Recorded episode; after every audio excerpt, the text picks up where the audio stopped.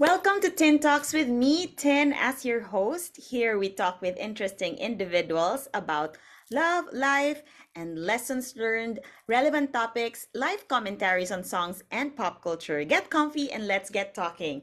Today is a first. This is the first ever episode that we're going to talk about this kind of a controversial topic in a month where we celebrate Pride. And I am so excited to be here with this gorgeous, gorgeous guest. I'd like to introduce to you, you too. Ako, for me ha, he's an up and coming, and for me, I should say, a rising star in my honest opinion. Ngayon, magpapa-autograph na talaga ako ngayon pa lang because I know na sisikat siya. Theater and film actor and marketing professional. So, na, malamang napanood niyo na siya in some of the popular um, LGBTQ uh, films or series. Tin Talkers, let's all welcome Lay Ramos. Hi, Lay. Yay! Hello, hello, hello, hello, Ted. So this is our Pride Month episode and I'm so excited to have you here with us. Honestly, ako magpapaka-vulnerable ako. Honestly, I have a lot to learn uh, about um, this topic. So it's really wonderful that we are able to talk about this. It's, di ba, a lot of companies right now, they have the rainbow. Ano bang ibig Correct. sabihin di ba? I'd like to do this tradition. We have this tradition in Tintoxley. So, our topic, our episode title is Padam, Pride and Prejudice, a Pride Month special. So, I don't know if you're familiar with the song, but I just learned this recently. Yung Padam Padam ni Kylie Minogue is apparently is apparently a theme song right now. It's like Oo an nga, nasabi mo nga. Oo. So, Na hindi ko rin alam. So, I- I- this is me being vulnerable. Hindi ko po alam itong kantang ito. Just, Oh, di ba? Isa yun sa mga biases. Ako, bigla akong natauhan doon kasi nung nakita ko siya on Ten Talks, I'm sorry, on TikTok, uh, social media, Instagram, parang I saw this uh, clip na, what? Everybody knows this. Like, okay, I'll use the word, all the gays knows this. You know, um, you're not gay if you don't know this. So parang ako inisip ko, automatically alam mo. And so, hindi. Just, yun pa lang talaga na parang a lot of us, that's a learning, le- ano, di ba, point. Marami talaga tayong mga biases. So anyway, Correct. I'll let you do a lyrical improvisation. O di ba? Yes. Dahil artista ang ating guest ngayon. Wow. May pressure. Yes, sige, you can do, um, you can, you know, do as you wish. Read yes. or your own rendition. Oh, yes. Ah, At sana hindi ako hikaya ng LGBTQIA plus community with what I do. Char. So, game. Padam padam. You look like fun to me. You look like you look a little like somebody I know. And I can tell you how this ends. I'll be in your head all weekend, shivers and butterflies. I get the shivers when I look into your eyes, and I can tell you, I can tell that you're all in because I can hear your heart beating. Padam, padam. Whoa! Oh my gosh, I love that. You might not know this about me, Lay, but I'm actually I majored in theater arts. I know! Alam ko! Alam ko! I know, I know. But I never really like I never really practiced in Manila except for one repertory uh stage production, which I was a part of because I did a workshop. After Ah. that, I never did anything professionally because I was too scared. Anyway, not about me, but beautiful rendition na miss ko bigla ang teatro. And Go, balik, magbalik loob. Yes, sana nga no. And my first question is, ang sabi dito kasi sa song, you look you look like fun to me. You look a little like somebody I know. Number one, number hindi siya prejudice eh. Masasabi ba siyang prejudice? Para siyang ano, um, automatic na notion. When you're part of the L, how do I say it? Baka, wag, pasensya na po kayo, wag niyo po akong i-bash. LGBTQ+.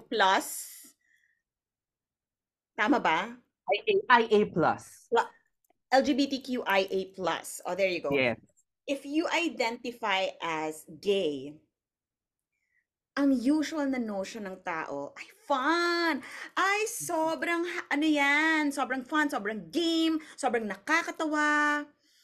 Um, what can you say about this? Is this something like, you know, I mean, it's a positive thing, but is it true that there is actually like that particular nature for, for, you know, for gay people? And I mean, the I word is Oh, it, it, yun na nga eh, di ba? It's, it, it's in the name itself, eh, gay. And, and totoo naman, maraming mga bakla at, at uh, I think spe- specifically bakla, no, na masayahin, um, very loud, very, uh, yung yung uh, ang bawat daanan at bawat kalsada ay gagawing runway uh, sila yung nagpapasaya ng ng ng mga inuman ng gathering so so totoo yung ganong ganoong ganoong um, pagtingin sa mga bakla. Meron talaga at marami kaming ganun. Ako, I consider myself like that. Hindi, hindi, uh, especially to, to close friends, no? But I think, right, ngayon, nakikita din natin na tulad ng mga straight at uh, mga straight na babae at lalaki, hindi siya hindi sila one-dimensional lang. Maraming mga klase ng ng bakla at tomboy at ng iba pang kasarian na nakikita natin and slowly we get exposed to through through media, to different platforms like podcast, 'di ba? Nakikilala natin, ah, hindi pala hindi pala puro ano lang, puro 'di ba nung nung 90s ang concept natin bakla ay parlorista, yung yung yung term na parlorista or buconera na na bakla. Lumalabas na tayo doon sa sa ganong imahe at konsepto ng kabaklaan but what I think evolved either representation in the public sphere, especially in media. Kaya I think naging very prominent yung mga parlorista, yung yung bukonera na, na imahe ng bakla. Ay dahil yun na portray sa media, yun yung nakikita sa mga palabas sa TV, lagit merong lagit merong nakakatawang uh, baklang karakter sa mga comedy, sa mga pelikula, sa mga sa mga noontime show, sa mga drama sa gabi. Kaya yun yung na-reinforce, I feel like, uh, na what, that's one of the strongest reasons why na-reinforce yung ganong imahe. So it's not really an evolution within the community because the community has always been diverse, pero it's an evolution siguro uh, in terms of opportunities and portrayal of gay people in in mass media. Kaya nagkaroon ng bagong ah nabukas yung ima, na, nabukas yung yung mata natin. Ah pwede pa lang may may, may ibang klase, uh, may mga ibang trabaho, may mga ibang personalidad, uh, ng ng bakla. That's a very good point. Media is really very powerful, and that's true. Like we we we're seeing a lot of great news. We're seeing a lot of representation, and Correct. that is such a buzzword these days, diba? And not just to the, this particular community, but also to race.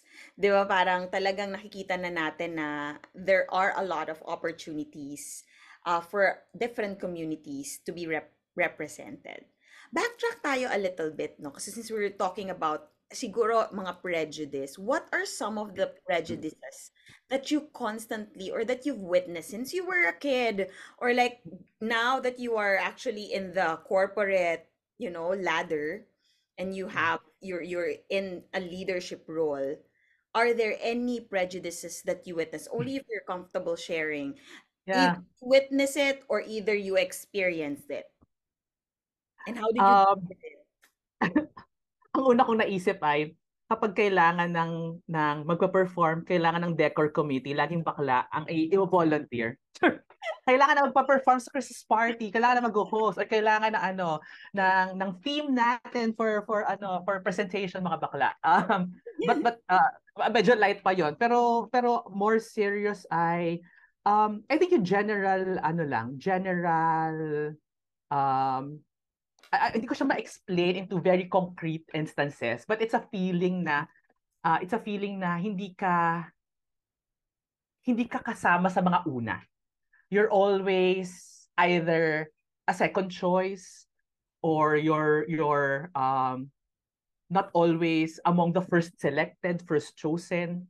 Um when I was in grade school, um laging ano, la, ma, pa, lagi ka makakarinig ng hirit uh, about your your your softer side. Um, one example was uh, and, and these are ano I consider these microaggressions na parang small small things. Pero if if I look at it parang ah laki pala ng impact sa akin. One example was um I was in grade 3 na um pinapapili kami uh, ibubulong mo doon sa teacher kung ano yung code name mo para sa exchange exchange gifts. Uh, exchange gift kasi Pasko. So, di ba parang may merong ano, uh, Secret Santa, uh, Munito Munita. So, magbibigay ka ng code name. Yes. Tapos, ang, for some reason, na hindi ko naman hilig, pero ang binigay kong code name ay Superman.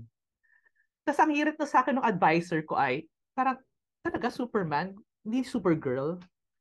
Uh, na, ako kebs ako nung, nung panahon na yon pero tumatak siya sa akin apparently. So yung mga ganong kaliliit na yeah. ganong maliliit na mga bagay, uh, constantly mong maririnig. Uh, uh, na baka baka for some are are harmless and and pwede pwedeng harmless siya in some in, in, in many instances or in some instances pero kapag ul, paulit-ulit mo siyang naririnig kapag um kapag uh, dumarating siya sa mga panahon na vulnerable ka or sa panahon na sobrang saya mo tapos may basag trip kang marinig iba yung iba yung dating niya. So i think those are the everyday uh challenge and prejudice. Parang pinaka pinaka basic eh. So iba pa yung iba pang usapin yung mga malalaking issue ng diskriminasyon sa trabaho diskriminasyon sa career sa eskwelahan.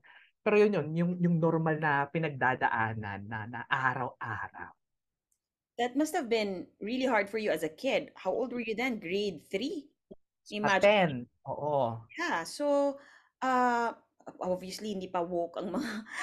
Kasi kung ngayon mo yan gawin, ako, delikado ka talaga, maso-social media ka na. But Correct. yeah, I mean, we, that's a lesson. We should really be careful with our words. Lalo na in a na- nation, let's all face this. Talaga tayo mapagkansyaw tayong lahat. Correct, correct. So, Sa atin, lambing lang yon Parang, uh, uh, pang panglalambing or, or friendly asar, gano'n. Yes. Naku, mapang-asar talaga tayong lahat. At and I feel Correct. like childhood trauma na a little, alam mo yon like, medyo traumatic things, minsan doon nang gagaling. Like that. That was a simple, your teacher probably don't know. Hindi na maalala yon na nasabi niya yon But like to a 10-year-old, 9-year-old kid, obviously in your adulthood naalala mo pa rin siya. So those microaggressions. So that's number one lesson for today no? We should be really careful with the things that we say. All right. So siguro since you witnessed that in in the ano naman in the space like like in leader are there anything that you've experienced no wherein you had to stand up for yourself naman? Because i know di ba nung 10 years old, 9 years old, di mo pa alam eh. Wala kang, mm. I mean like, di ba ngayon, Correct. iba na. So, was there any, anything that you experienced na you had to really like, say something? Non-personally, I've been very fortunate na uh, ang mga trabaho na napuntahan ko and the bosses I've I've had the privilege of working with ay very, very accepting. Uh, at hindi lang accepting, very uh, loving and caring uh, with people in the community. Um, so galing akong gobyerno dati, I've worked with um, sec, the, the, the late, great Sec Dinky Soliman. Uh, so siya, very, ano siya, very, very, uh, love niya kami, uh, mga bakla. So, uh, may time pa na Pride Month. So, pinalitan niya yung kulay niya ng, ng hair to to I think violet din. Tapos tinanong siya, bakit violet? Ah, to celebrate Pride Month. So, kababaihan at, at kabaklaan daw. So, so uh, answer to your uh, answer your question, I, I wala personally ako at, at, at, at I recognize na pribilehiyo yon dahil hindi lahat ay may ganong ganong karanasan uh, as we've seen sa mga balita, sa mga kwento ng kaibigan. So alam kong pribilehiyo siya. That's that's a good thing that you never really had to experience any any of these things in the workplace. Can you, mm-hmm. can you talk more about this, Lay? Like, what are you know? Can you educate us about what it means to be part of uh, LGBTQIA plus and you know what does a true ally means kasi di ba ngayon mm. parang pride month everybody claims to be an ally and everybody claims to be like you know um, very accepting ganyan but siguro not as an expert di ba ikaklaro lang natin but uh, like what's your take on it what does it mean to be part of this community and what does it mean to be a true ally correct uh yun salamat for for clarifying also. I, what I'm sharing ay, ay ano, hindi expert opinion, ako ay bahagi lamang ng komunidad. And, and siguro doon, yun yung pagsisimulan ko na ito ay isang komunidad. This is a community. uh, of very diverse people but very welcoming people. Parang I think because we know how it feels to be uh, discriminated against, ostracized, ito yung komunidad na tumatanggap ng lahat.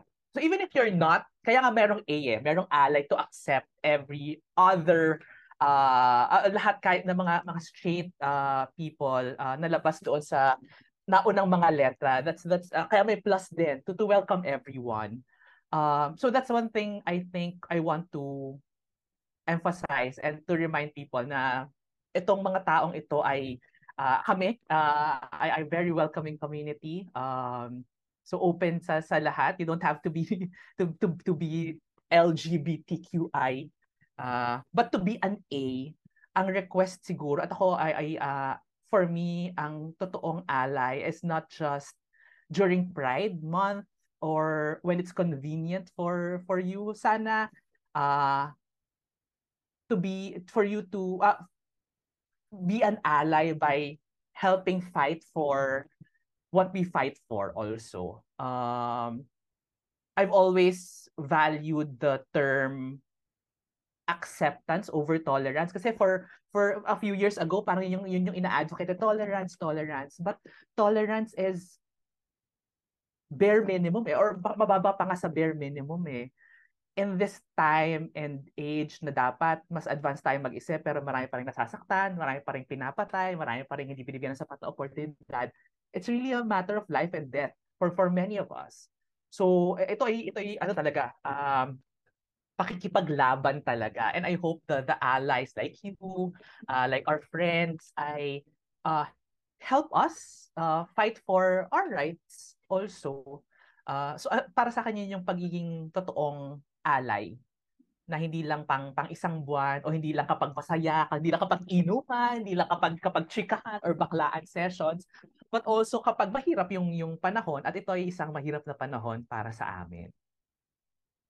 Thank you. Very well said, Lay. Since you mentioned na kailangan... Thank you for that wonderful question. Yes, Tama yun. I mean, like, to me, yung tolerance, not even eh. Parang, Oo, correct tolerance, bakit? Parang, parang, uh, parang pilit. Yes. Parang may something wrong. Di ba when you tolerate something, there's something wrong. So, correct. I think you're you perfectly captured it. It's really acceptance and also helping fight whenever you can, di ba? In, the, in your own space and in, and contribute in your own way. Okay, since we're talking about this, let's talk about the Soji bill. Mm-hmm ano ang ibig sabihin nito sa iyo and and you know what does it this means for you? And what do you think how do you think this would really help? Not just the community but you know the entire world. Uh, very good yung ano uh, very nice din yung yung last yung pang-connect mo na it's actually not just for us kasi lahat naman tayo ay merong suji. Meron tayong sexual orientation, meron tayong gender identity. Uh, hindi lahat ng straight na babae o straight na lalaki ay ay brusco, macho. They have other gender expre uh, uh, uh, gender expression, gender identity and ways of expressing themselves. So, ang mag-benefit dito ay hindi lang ang mga nasa komunidad, kundi lahat. It, it gives protection to everyone. And that's another thing I want to emphasize. Protection because um, hindi siya nagbibigay ng act ng bagong karapatan sa kahit na sino. It just ensures na hindi mababawasan yung dapat ay inilalaan para sa lahat. It would just assure that um, a young student from a certain province wouldn't be asked to cut his hair, uh, her hair off just just so she can graduate because labag yun sa dress code ng school.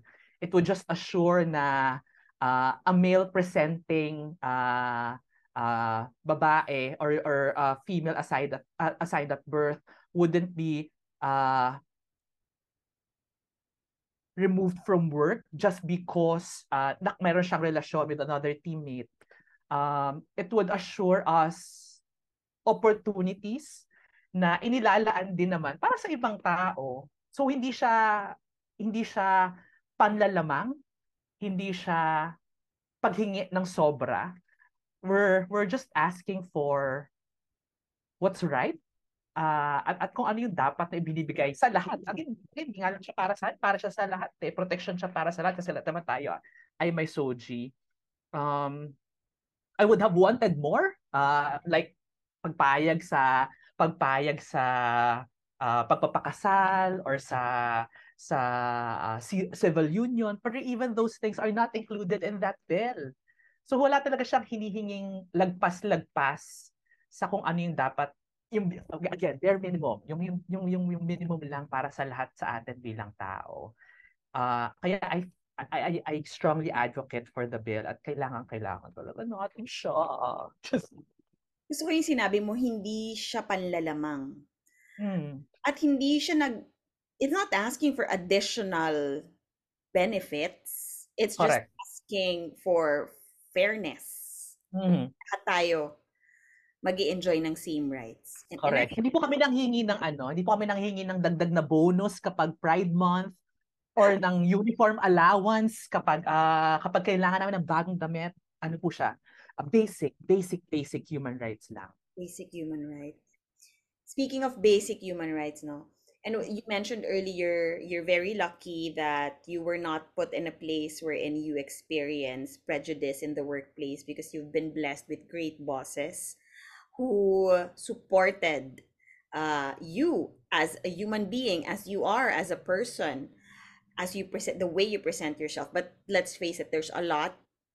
There are a lot who uh, are in a space wherein they themselves cannot even um, be true to correct diba? be true to express uh, mm-hmm. they really are and as someone who has known siguro later I will ask you no because now you present yourself so well talaga and you are successful in your field diba but there are younger uh younger people who are not you know who are not in a very blessed or very happy space. No, mm, every day they have to live a lie.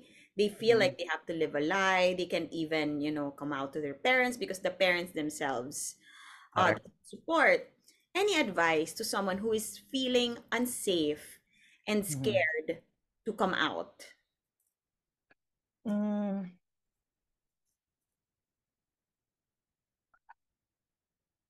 I used to be like that. uh, parang I didn't come out until third year high school. Although, ano na ako, malambot na ako, alam mong hindi straight, pero hindi ako, um, hindi ako, I, I haven't embraced my sexuality yet until third year high school. So, alam ko yung pakiramdam na yon.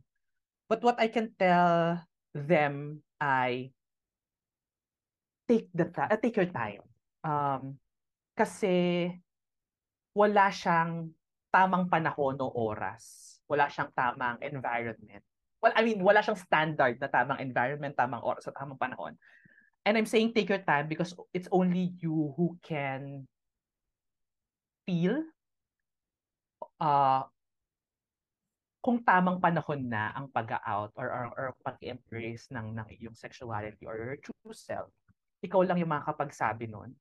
Um, so you don't have to feel pressured by your friends, your your parents, or even your partner.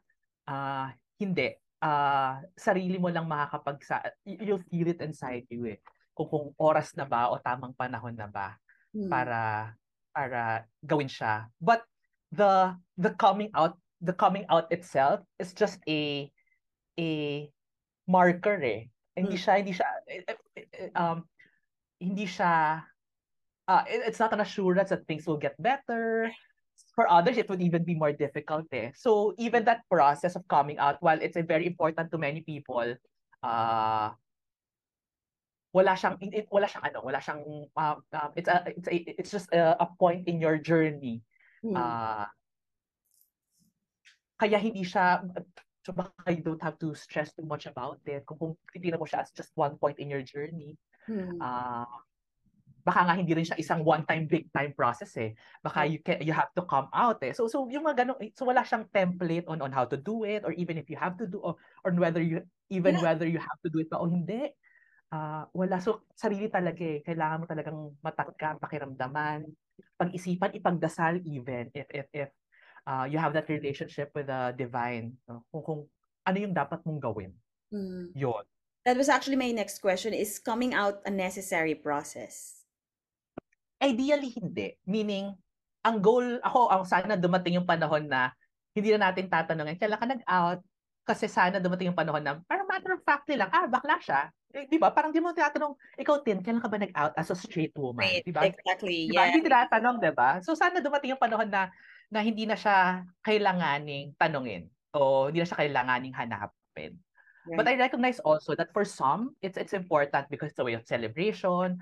And I Mm. think now it's important only because it's a sign of courage dahil nga mahirap yung panahon ngayon. So coming out is is a form of of defiance, it's, it's a form of of uh of uh celebration. Uh it's a significant uh, it's a uh it's a sign of courage. Kaya siya mahalaga siguro ngayon. Pero yon yung pangarap. Sana hindi na dumating na tatanungin, kailan ka nag-out? Or, or, or pag-isip, pag, pag, pag stressa ng bata o ng isang bakla o isang tomboy pa kung kailan siya mag-out. Sana normal na lang siya. Yeah. Na, I with that dream. correct. Sana. Sana soon. Yes. Speaking of go uh, coming out, pwede mo bang ma-share sa amin ang yung story? How did you Ah, come out? And when did you first identify? Do you Okay. remember? I've always felt na malambot ako. Hindi ako ah, hindi ako brusko. Um, alam ko rin na hindi ako into basketball or yung mga ganong laro. Pero la- laking kalye ako. So so kaya ko makipagsabayan sa mga larong kalye. Pero alam ko hindi ko trip yung mga basketball ng mga pinsan ko. Hindi ko hindi ko trip yung yung kasama silang gagala, mas kasama kong gagala yung mga bakla, ah, bakla, babae kong pinsan. Um, so early on alam ko na hindi ako katulad nila. Pero hindi ko alam what to label myself. Kasi nga wala namang bakla sa pamilya, wala akong baklang classmates. So wala kaming wala wala talagang label, walang walang walang imahe. Um and then but but I also didn't have technically I didn't have to come out kasi alam din ng parents parang they they knew early on. Parang nakakatawa nga. May sinend na picture, ah, may sinend na video yung sister ko recently, parang just last week. Video siya na batang baba, ah, ba- batang bakla na pinagmo-model na nagmo-model ng kumot kumot couture sa sa I think bahay nila yon. Tapos sabi ng ate ko, yung mga bata tayo. correct. At sabi nga nung ate ko na naalala daw niya na ginagawa yon ginagawa nila sa akin yun nung bata ako. Tapos nanay ko pa daw yung nag-aayos ng damit ko. Pero hindi ko siya naaalala. So alam na nila, bata pa lang ako. So ang closest coming out ko ay with my mom na parang nanonood kami ng maalaala mo kaya episode tapos bakla yung bakla yung yung bida or parang story ng ng isang baklang uh, uh, character. Uh, tapos tinanong ko siya na paano kung ang gusto ah, pa, hindi ko na maalala. Parang tinanong ko siya paano kung nay paano kung lalaki rin yung gusto ko. Tapos ang sinabi niya ay anong problema doon? mahal Ah, pa rin naman kita. Parang gano'n. Parang gano'n. Basta ang point ay, walang mali, mahal pa rin naman kita. Uh, and I've always, uh, at hindi ko, hindi ko siya ginawa para mag-come out sa kanya. It, it's, it was really more of a hirit. Uh, kasi alam ko naman na, na, na tatanggapin niya ako at mahal niya ako. Even, even my dad. Uh, uh, alam ko secretly he wanted na brusko ko at, at, at straight ako. Uh, hinihirit pa niya sa mga, sa mga kainuman niya dati. Pero I felt like I, I know and and I I know because I've heard I've heard of stories na very proud siya sa akin uh, at, at uh, sa mga sa akin sa mga achievements ko dahil naging bakla ako. Uh, kaya alam ko na na, na proud siya. That's such a heartwarming story. Oh, to be a fly on the wall while that was happening with your mom because that's such an ideal thing, di ba? Correct. Such an ideal response of a Mm. parent. And we all wish that for everyone who's actually, you know, going through this. Mm. Uh, I was actually gonna ask you because you said your dad is so proud and rightfully so. I wanted to ask you because this episode is about Pride and Prejudice. Let's talk about naman pride. Like, what are the at least top three things that you're most proud of that of the community and of you being a part of the community? You think you were able to achieve because or is it something that you know naturally it's not even being about being part of the LGBTQIA plus community but it's just being you so Mm. siguro medyo share ka lang ng like things that you're proud of first of yourself and then maybe about the community itself I- I've always believed na lahat, oo, lahat ng achievements ko o lahat ng nangyari, lahat ng napasok ko sa buhay, malaking dahilan doon ay dahil bakla ako. I, I can't imagine experiencing, meeting people, experiencing experiencing things kung hindi na, na ganito, kung hindi ako bakla. So, ang feeling ko, malaking dahilan, lahat ng bagay, things that I celebrate, things that I'm proud of, achievements that I'm proud of, um, ay dahil bakla ako at nagpapasalamat ako doon. Um, the first thing that came to mind when you ask you know, one of the things that I'm proud of, one is the community, the, the tribes I've built. Um, ang isang biyaya, ah, well, initially it was a curse. Parang ang, ang may kasabihan sa sa gay community na one of the blessings of being gay is you have the right to create your own family or build your own family. Kasi nga, di ba, karamihan ay uh, ostracized ng family or hindi tanggap. So, dahil bakla ka, meron kang karapatang bumuo ng sarili mong pamilya. Thankfully, ako, tanggap ako. But I was also able to create and build my own tribes, my own families, my own communities. And I'm very proud na kahit maliliit yung circles ko, these are people na alam kong um, one call away, alam ko pa kung pinagdadaanan ako, alam kong um, uh, alam uh, they, they know me, I know them, we celebrate each other. Low maintenance, hindi yung constant na kailangan na andon, but these are they are my people and I'm very proud of the relationships I built with them. Um another thing I um I, I'm very proud also of uh, my my relationship with with uh with with uh, with God. Um, and I th- I know hindi siya ganun kadali for many people, uh, especially in the community, is dahil din sa mga nararanasan ng ng community dahil sa mga organized religions. But ako I'm very proud of of my relationship with with the Lord. Uh, and I feel like ang dami niyang natulong sa akin as I journey in this life. Uh, ano pa ba? Mm, I'm proud of um recently I've been very very proud uh, very I I notice and celebrate I've been celebrating small wins. So yung mga pang-araw-araw lang na wins of being able to exercise, being able to prepare my own food. Uh, wala siya kinalaman sa sexualidad ko ngayon pero yon uh, I'm just more conscious of um noticing small wins and celebrating them. Yon. Thank you so much. Ang ganda nun. Ang ganda nung pagkakabuo mo nung, nung Um, kwento, ano, na kung what are you most proud of. And really, it, the, I believe na talaga namang maraming advantages talaga, no? Not even like, I might be using the wrong word, no? But talagang your personality in itself attracts. Ako talaga, some of my favorite friends, I'm sorry to my straight friends, sorry, not sorry. But some of my favorite friends, pag malungkot ako, and this is not even a bias, you know.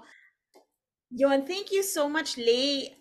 Alam mo, ang ganda nung pagkakabuo mo nung kwento, no, on, on the things that you are most proud of. And I am really, really proud that I got to know you. And, you know, in the years that we've known each other, I am always impressed by the way you present yourself, the ideas with clarity.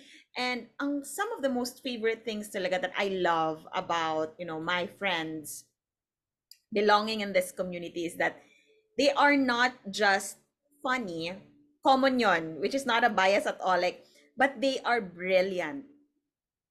Iba-iba yung personality pero same and very authentic. I was telling you earlier na favorite ko talaga yung, you know, whenever we would talk, you will hear the brutal truth from and talaga naman na they have a way of telling you in a way that it's not offensive. I think maybe a lot of the things that I've actually heard, if was if it was said by another person, I might have been offended. But because it was my other friend who said it, tapos it they have a way of saying things that will make you listen. Mhm. And some of my most favorite friends talaga are my gay friends. So shout out to Mm. Jeff and Jeff. Pareho Jeff yung names nila. Ah, cute. Lakas maka B1 and B2. Yung rep. Nakakatayo rep, B1, B2. B1 and B2. Ayan, so we've shared about the you know yung, yung the, the prejudices and and the you know the things that you are mostly proud of. Lay, if you were to talk to your younger self right now you know to that grade 3 Lay what will you tell him? Um uh, um I would tell my I would tell the grade schooler Lay that things would not be easy. Um, it would be difficult. Might be more difficult than what you're experiencing, but you are loved, especially by your family. Even if you don't feel it right now yet, you don't understand it yet, but you are loved in their own ways. Um, you don't need to you don't need to put up a wall.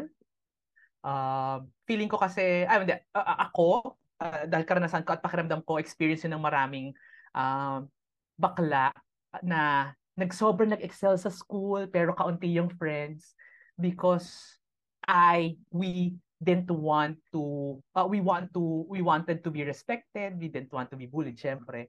Pero konti rin yung pinapapasok kasi nga uh, guarded. So I would tell the grade school eh, na you don't have to build a wall just to protect yourself. Um kasi yun yung naging strategy ko.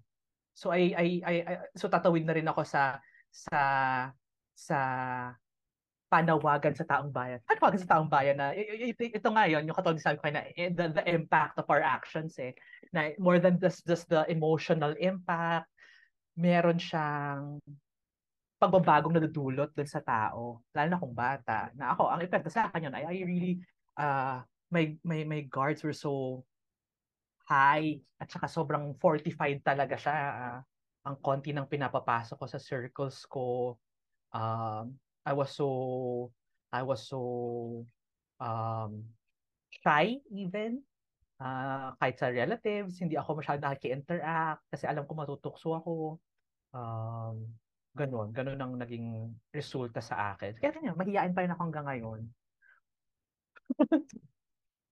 Hindi halata yung mahihain ka but that is so moving you know uh a lot of the times when we look backwards, doon natin nakikita how much we have actually grown. 'Di ba? How much mm-hmm. of also how much of our childhood we actually take into our adulthood.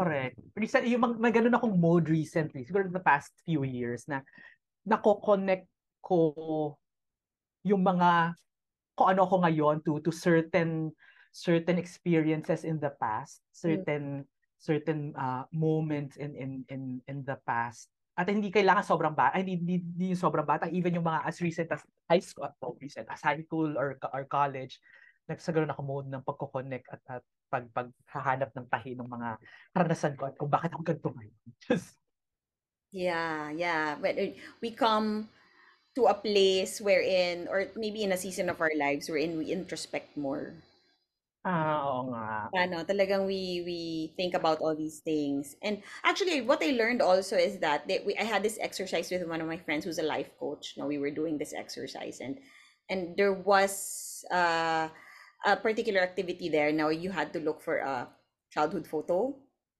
and then just look at your childhood photo because there's so much innocence in that. Mm-hmm. So parang if you experience though something like an easiness in your emotions you have to like regulate your emotions.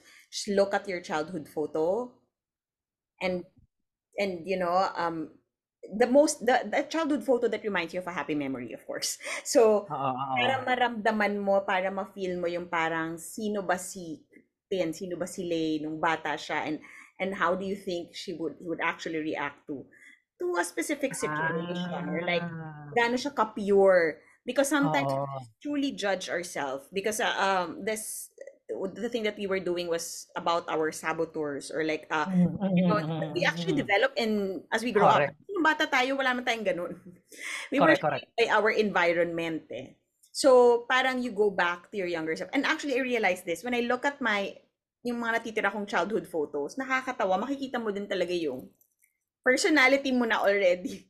Oo.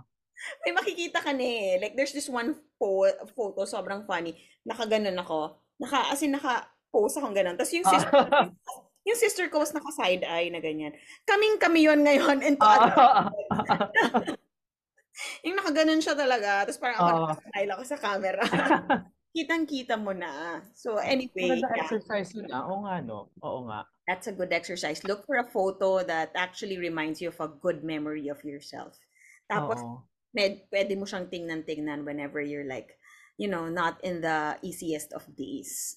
Correct. Oo nga. Ah, that's nice. Tsaka feeling ko lagi lahat naman tayo mer parang we've always we always think na ah, parang pag meron pag pag tinanong tayo meron ka bang babalikan na period in your life very very very seldom yung babalik ka sa few years ago laging sa bata laging yung experiences mo nung bata so I guess that's a good reminder and then oh, gandang exercise nga Yes, I wouldn't go back to my high school days. ako rin hindi ang dugyot ko nun eh Hindi ko maarte kami noon. Marami kami mga open forums. correct Alam correct mo yung mga open Correct. forum, grabe, nakakatawa yung open forum. Pag may nag-walk out na teacher, gano'n. Guys, or pag magagalit yung president, guys, respeto naman. Just, ganyan. Di ba? Open forum. Grabe, 'di ba? So yes, uh, I'm really glad that we had this conversation, Lay, no? And and I will end uh, with that because I think that's such a wonderful thing to encapsulate encapsulate the episode, no? To whoever is listening right now and who's still whether you're in a in a space wherein you are you already know, you already identify um, belonging in the LGBTQIA plus community, but still you're not sure how to break it to your parents. Trust me, they probably already know. Correct. 'Di ba? Parang okay, maybe it's wrong to say trust me, but I feel like they already know our parents know us. So, Mhm. it gets better. Like, 'di ba? Parang sabi mo nga, Lay, just take the time to like uh get to know yourself better. Take the time. I think that's a wonderful thing that we can take from this episode. Take your time. You shouldn't be pressured um by by anything. And siguro if you're still scared, meron pang pwedeng i-process. So, Mm. taking time is really like a wonderful advice. So, thank Mm. you so much, Lay. When are we gonna see you again? I know that you've um, appeared in in various uh, films. Ano pa? Ano, nasa, may nasa Netflix ka na ba? Na film? Wala pa. Wala pang Netflix. Ah, mer ah, hindi. Ah, Amazon Prime yung um, ah, Bexman. Mahal kita, Bexman. But dahil Pride, ay- ang ipopromote ko ay yung BL movie and series, the the my, my first movie na nasa I1 TFC since libre naman yung platform. So The Boy Foretold by the Stars and then yung kasunod niyang series na Love Beneath the Stars. Love Since uh, Pride tayo ngayon.